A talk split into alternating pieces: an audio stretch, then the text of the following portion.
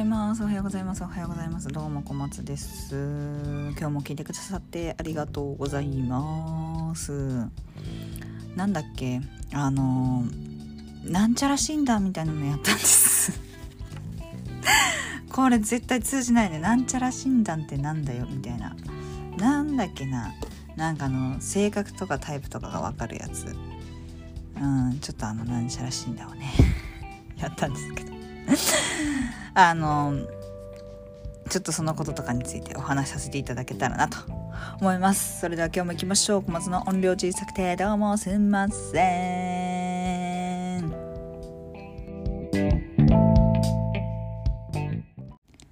はい、ありがとうございます。今日もやっていきます。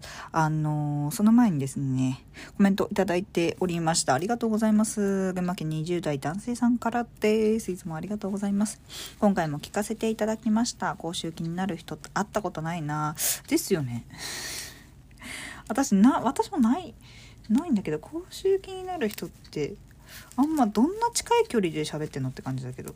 わかんない。まあねそういういろんな職業の方がいらっしゃいますから。ごめんなさいちょっとあの片手間でビューラーを掃除しながら話してるので。ごめんなさい。カサカサカサカサ言うてますけれども。あのねいろんな職業の方がいらっしゃいますから。ちょっとわかんないんだけど。タバコのね匂いがすごい人っていうのはすぐわかるからな。本当に多分あれ自分では気づいてないんだろうなってまあちょっとあのごめんなさいそれましたけれども。えー、電車とか駅で香水かな？匂い強い人苦手です。すいませんそれは。それはすいません。私もねなるべくねあの迷惑にならないように日々気をつけているつもりではございますが。もしかしたら皆様に不快な思いを与えているかもしれないですね。すいません。なんかいるんだよね。そういうののアレルギーじゃないけどね。なんか化学香料をなんかこう嗅ぎすぎてしまうとなんかちょっと大変なことになってしまうっていう方もいらっしゃるのでね。柔軟剤だったりとかそういうのも気をつけなきゃいけないなと思っているんですけど。自分がね匂いたいからね自分が匂える近くにこうシュッシュしたりとかしてまあでも私香水強くねって言われたこと一応ないけどな。ないけどないけど安心ってことじゃないもんねそれって。ないけどさ言いづらいやんそういうのって。えあいつ香水強すぎじゃねとかって言いづらいやんか。だからうん何度も言えないよね。で昔ね私ね飲食店に勤めてた時があったんだよ。で飲食店ってさ、まあ、基本的にはさあの香水とか禁止じゃん。私もその時は全然つけてなかったんだけどあのーその時のね先輩がね香水をつけてたんだよ。うん。ですごい仲良かったんだけどつけてたんだけどなんて言うんだろうな私には全然分かんなくてその匂いが。でも周りの人から見ると「え絶対つけてるよあれ」みたいな「結構匂いするよ」みたいな「やばいよね普通飲食店なのにさ」みたいな。まあその先輩さそんなにさよく思われてる先輩じゃなかったからさなんかこううん嫌われてるまでは言わないけどちょっと言い方がね強いんだよね。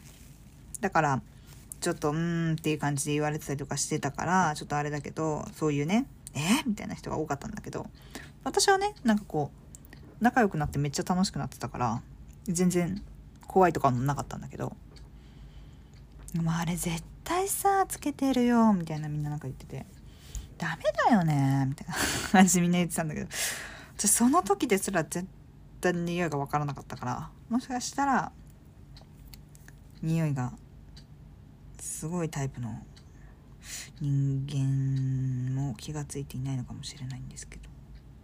いやでも海外の人とかがね前通った時にねふわってこう匂いするのわーって思うことあるからうーんそんなに鼻がバカな方ではないと思うんだけどちょっとごめんなさい。私もそれだったら本当にごめんなさい。日々気をつけようと生きております。はい。スカートは男性だと言いづらいなと感じました。うーん。そうね。そうね。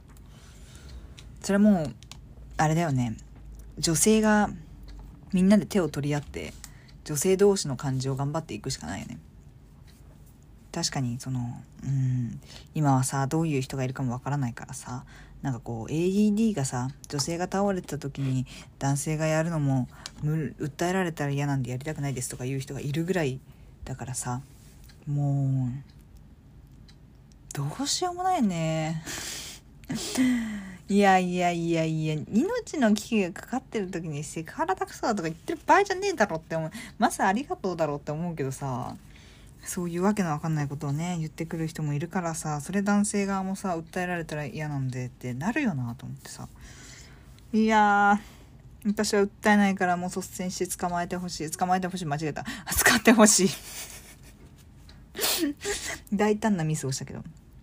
率先して ED 使ってほしいタイプですけどね。是非うん。スカートも履かないんですけど何かあったら教えてほしいタイプではありますけどね。はい。そんな感じですかね。今日もお便りありがとうございました。で、ちょっとね、先ほどのなんちゃら診断、ちょっと見ていきましょう。えーと、MBTI 診断って言うんだ。MBTI 診断って言うんだって。えー、心理学に基づいて作られた診断で自分の心を理解しより生かすための性格座標全16種類のアルファベットで分類されますみたいな感じて書いてあるんですよね。なるほどなるほど。皆さんこれやったことあります？一時期なんかすっごい話題になったのよこれ。ちょっと待って充電したくねこれ。ちょっと携帯の充電がないことに気がついたわ。ちょっと待って充電させて。あの韓国かなんかだっけ？発祥がかなんかでなんかすごく一時期流行っててでなんか結構なんだろうね私その診断してたみたいな YouTube とかを見たことがあるわけじゃないかわかんないんだけど、なんだろうなと思って。で、なんかたまたま性格診断みたいなのを見て、えー、私もなんだろう、自分のなんだろうと思ったらこれだったっていう、しかも最近やったっていうあれなんですけど。あの、MBTI 診断ってやると、えっ、ー、と、ガチの診断と、ゆるっと MBTI 診断っていうのが出てくるんですよ。で、私最初にゆるっとってやつでやったの。でそしたらもうちょっとなんかこう簡単に噛み砕いたやつ。でもうちょっと設問が少ないやつ。なんだけどガチのやつは結構何て言うんだろう。設問も多いしなんか12分以内で終わらせましょうみたいな感じのあれで。なんかね結構16種類か。16種類あるんだけどなんかそれがぴったり当てはまる人とかだとやっぱりすごい性格が似てるらしいんだよね。だからノリがあったりとか。するらしくて。で例えば就活とかなんかこう使いやすいというか自分の要は得意なところっていうのが分かるからその強みをこう生かしていくみたいなニュアンスらしいです。うん。どんなパーソナリティの人が多いの？日本分析診断。なるほどなるほど。これねなんかね INFP とかなんかこういろいろね ENFP とか、なんかこう、アルファベットはこう、組み替えて、その、なんて言うんだろう。うん、パー、な、な、なんて言うの？パーソナリティがこう出てくるんだけど、その INFP とかって呼びにくいやん。呼びにくいっていうか、でもまあそれで呼ぶんだけど、仲介者とかってその、日本語訳というかついてるんですよ。で、広報運動家とか、論理学者、養護者とかなんか、養護者って読まないのかな？これ介護者って読むのかな？養護者な気がするけど。私漢字も英語も読めないからちょっと、はい。なんですけど。今、日本で一番多い、えー、割合の人は誰ですか？これが INFP 仲介者という方みたいです。うーん、そうなんだ。ちなみに私は何かっていうと、ENFJ の主人公っていうところに当てはまるので、えー、16中9位ですね。真ん中っていう。ちなみに仲介者は16.44%の人が仲介者らしいんですけど、主人公タイプの人は5.59%らしいです。で一番少ないのが指揮官 ENTJ というもので、2.57%しかいないんだそうです。うーん次に起業家ですね2.62うーんなるほどなるほど。なるほどな。なるほどなまあそれだけなんですけど。で私そのゆるっとで最初やった時も主人公って出てきたの。で別にそんなあーと思ってたんだけど今日またなんかそれの関する話がこうインスタかなんかで見て出てきたのでもうちょっと深くやるか真剣にやるかみたいな ガチ版やるかみたいな感じでガチ版やってもやっぱり主人公だったっていうオチなんでぶっちゃけゆるっとでいいと思う。でもあの質問がねこう出てくるの。これについてどう思いますか？みたいな。そう思うそう思わないみたいな。でなんかこう全く何て言うんだろうな。当てはまらないみたいなのをなるべく選ばないようにする。真ん中を選ばないようにしてできるだけ極端に選んでいきましょうねみたいな話なんだけど。まあまあまあまあ私もともと極端な人間だからね、うん、ガンガン極端な感じで出していたけれども。主人公タイプでございました。皆さんもしやったことある方いらっしゃったら何タイプかぜひ教えてほしいです。私エンターテイナーいいなーとかと思ってたけどエンターテイナーあれですね。8位で6%いて主人公の方が5.59%なんでちょっと少ないんですね。まあこれ何を何に基づいてそんな言ってんのって感じではありますけどね。変な話だって指揮官タイプの人がそういう何て言うんだろう情報開示にあんまり前向きじゃなくて開示してないだけかもしれないからそう考えるとなんかね この割合本当に合ってるのかなとか思うしそもそもその MBTI 診断とかさを指揮官とか起業家とかの人がえどうでもよくないって思うタイプの人が集まっていたとしたらそれは表示されるあれが少ないわけでみたいな感じになるよね何とも言えないですねうんうんうんうん基本はやっぱり就活者転職者とかに対してやっぱり強みだったりとかが分かってもらえるような感じ私前アプリやってたって言ったじゃないですか。で、その時に結構この写真を上げてる人がいた。自分の、あのー、パーソナリティはこれですみたいな。パーソナリティって言うのかな？これパーソナ、うん、パーソナリティか。あ、これですみたいなやってる人がいて、それ上げて何になんのって思ったけど、今見たら、ああ、なるほどなって感じではあります。別にそれに対してお話ししたことはないですけど。うんでもこれ16個あるっていうのは結構おもろいですよね。でその16タイプもなんかこう分けられていてえっ、ー、と分析家外交官万人探検家みたいな感じで大きく4つのくくりに分けられるみたいです。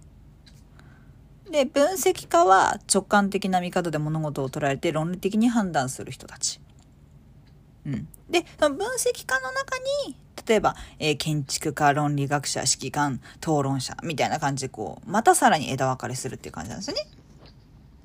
で、直感的な見方で物事を捉えて感情を重視して判断する外交官。そうですね。私が外交官の中に入ります。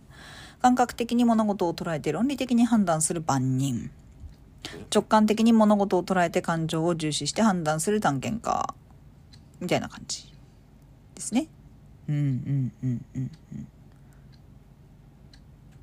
うんなるほどなそこで結構こうパーって分かれていくような感じなんですけど結構面白いんですよね。ただ何て言うんだろうな。まあちょっとうん。真面目に考えなきゃいけないっていうところで、私なんかこう結構 めんどくせえっていうタイプだから 早く終わんないかなっていうタイプだったから、ちょっとあれではあったけど、もし気が向いたらぜひ皆さんやってみてください。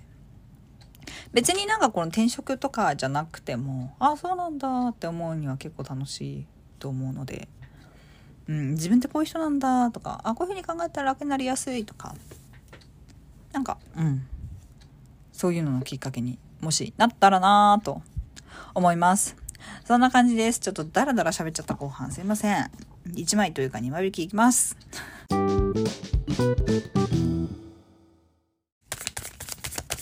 はい、それでは、引いていきます。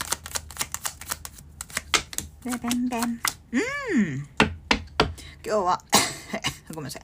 水飲もう。うんふん。ワンドの10が正位置とカップのページが逆位置です。そうだね。今日はね、あのー、気持ちで動こうとしすぎると結構背負っちゃうたりとか何て言うんだろうなうーん要はおせっかいみたいなことをしてしまうととかいいことなんだけどね。おせっかいがいいことっていうかちょっと待ってめちゃくちゃなっちゃった。なんかこうあこの子大変そうだな助けてあげたいとかさなんかいろいろあるじゃん気持ちがさ。例えばお仕事とかでね。だけどそれが自分に余裕があればやってもいいんだけど今日は自分に余裕がないのにやってしまったりとかしそうなのでなんか自分で自分の首を絞めてる感じがあるのね。なのでやっぱり何よりも自分を今日は優先しましょうって言ってます。うん。恋愛においてもそうでなんかこう、うん、お相手のね機嫌をね伺わなくちゃいけない時っていうのはあると思うんだけどそのうーん伺いすぎてもさみたいなことでもあるのでまあ、まずは自分の気持ちっていうのを自分の中でしっかり整理した上で相手を見てどうこう動くっていうのをやっていけたらいいのかなと思うのでうんそうねまずは自分っていうところをぜひ見直していただけたらなと思います。そこのなんかバランスがやっぱり崩れてしまうとおかしいいことになってしまうというか、なんか今日に関してはやっぱりいい成果がね、得られないっていうふうに出ているので、うん、そうね。ちょっと自分はどうしたいのかなっていうのは自分に語りかけてみてください。そんな感じです。はい、今日も聞いてくださってありがとうございました。今日という日が皆様にとって笑顔あふれる素敵な一日でありますように祈っております。まだまだね、暑い日が続くと思いますが、えー、お祭りで、お祭りだったりね、花火大会だったりとかも開催されるようで、ね、あの熱中症に気をつけながらぜひ夏楽しんでいただけたらなと思います。なんか水分も大事らしいんだけどやっぱり何よりも塩分っていうところがあるのであのもう私はねあの塩分チャージとかもいいんだけどもう塩を持ち歩いた方が早いんじゃねえかって思いますのであの塩を持ち歩いて塩でも舐めてください。はいそんな感じです。ありがとうございました。じゃあまた明日。バイバーイ。